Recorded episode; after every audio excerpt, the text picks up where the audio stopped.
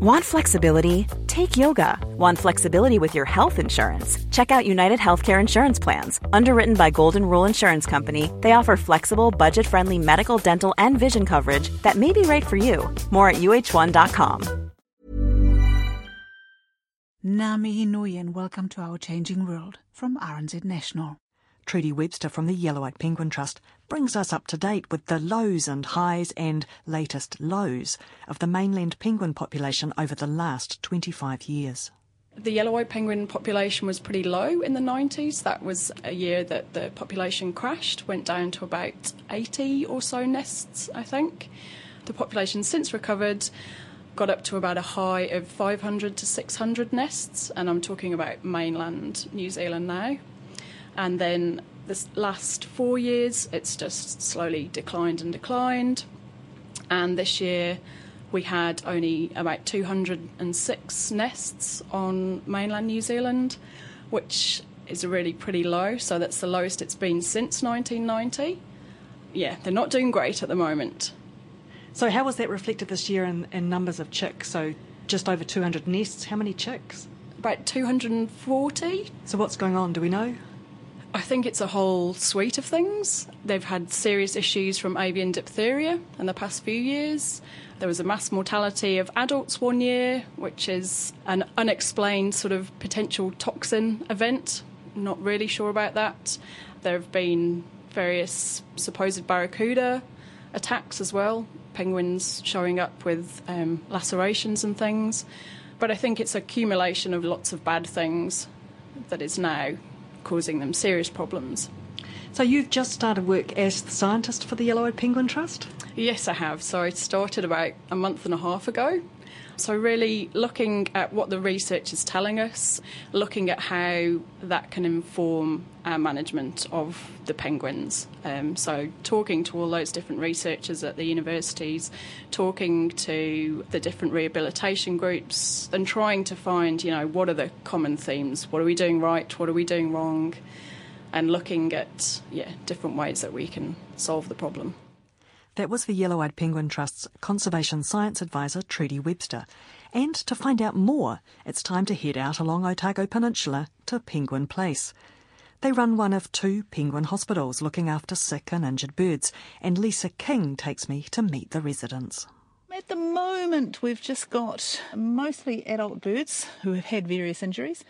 Most of them are now just finishing off the molt. We've got uh, three or four that are just about ready to go back to different areas. Most of them have come from the Catlins, and they'll be heading back down there probably in the next two or three weeks, a lot of these.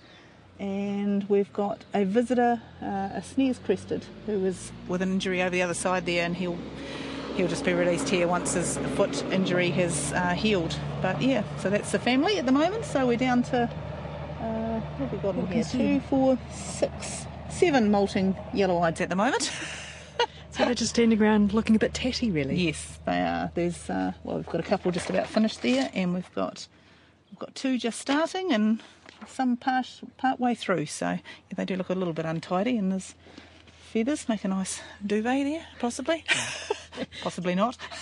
So you say some of them have been injured. What kind of injuries do you get through? varying injuries. Uh, last year we had a lot of uh, barracuda injuries on the adults. It's hard to know. Some of these I think probably are barracudas, just you know cuts on the abdomen and that have been stitched up by our local vet and by a visiting vet, uh, Lisa Argilla, who was the vet at Wellington Zoo, and she was here for a month in February, and she did a lot of our stitching up and repair work on um, these injured birds here. So So you've been doing penguin rehabilitation for quite a few years now. yes, since 1990. so not um, particularly something you wanted to get into, but something you had to get into. It was yeah. It, it was kind of you didn't really have a choice because it just over the last few years, in particular, the yellow eyes have had a very tough time, and yeah, it's you know we've had over 400 birds through this facility in the last three years. So what's your worst year there? 2013, 2014, 187 birds came through this facility in a season, in, in, in about a three month period. Lordy, and then Yeah, in 2014, 2015, we had 119 birds. And 2012, 2013, there was 72. And that was the mass mortality of adults. 2013, 2014, we had starving chicks, a lot of starvation. And last year, sort of a mixture of adult injuries and starvation of chicks. You know, an adult with an injury can't feed, so therefore the chicks suffer, so therefore it sort of corresponds really. So, yeah, lots of different things. So you can't pinpoint one thing in particular, which is kind of frustrating, really. If you could say, yes, it's just this, and we can deal with this. It's like every year it, it, it, you get hit with something else. It's it is very frustrating. This year's probably been the quietest year we've had for some time. I don't actually have the final numbers, but I would say probably 40 to 50, maybe, which is is quite light considering the numbers we've had in the last couple of years.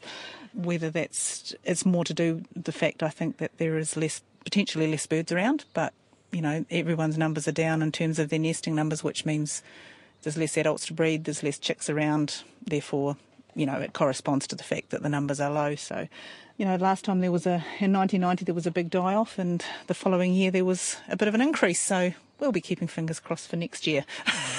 yeah, kind of hoping this is as low as it gets. Yes, yes. Well, it's it's about the same sort of numbers I think there was in about 1990, from from looking at old records. But you know, I'm not sure exactly if that's correct, but I would say it's about that. So it's more important than ever, really, that you have this facility here and that, that you're able to gather up some of those sick yes. and weak birds. Well, this this facility used to be a temporary facility, so our you know our, our ability to um, oh, got something to say. Our ability to manage more birds is is it's much easier now than we did. You know, our pens are divided up a little bit smaller, which ma- which, which just makes it easier um, to feed and all sorts of things. So, what's the situation been at Penguin Place then? Because you've got a, a, colony of penguins here. You you know run the tourism operation on the back of that. What is your your penguin population been doing? Our population this year is down, the same as everyone, uh, pretty much up up and down the coast. We have a lot of unattached boys a little bit of a shortage of girls out there at the moment. So, I mean, if they can pick up some partners for next season, you know, we could pick up our breeding numbers again. But our nest numbers uh, dropped, uh, did drop about 50%, the same as a lot of other places this year. So it's a little bit scary. And that was Lisa King from Penguin Place on the Otago Peninsula. Thanks for listening to this Our Changing World podcast. Check out our webpage for photos and web features rnz.co.nz slash Our Changing World. Kia ora mai. Botox Cosmetic, out of botulinum toxin A, FDA approved for over 20 years. So, talk to your specialist to see if Botox Cosmetic is right for you. For full prescribing information, including boxed warning, visit BotoxCosmetic.com or call 877-351-0300. Remember to ask for Botox Cosmetic by name.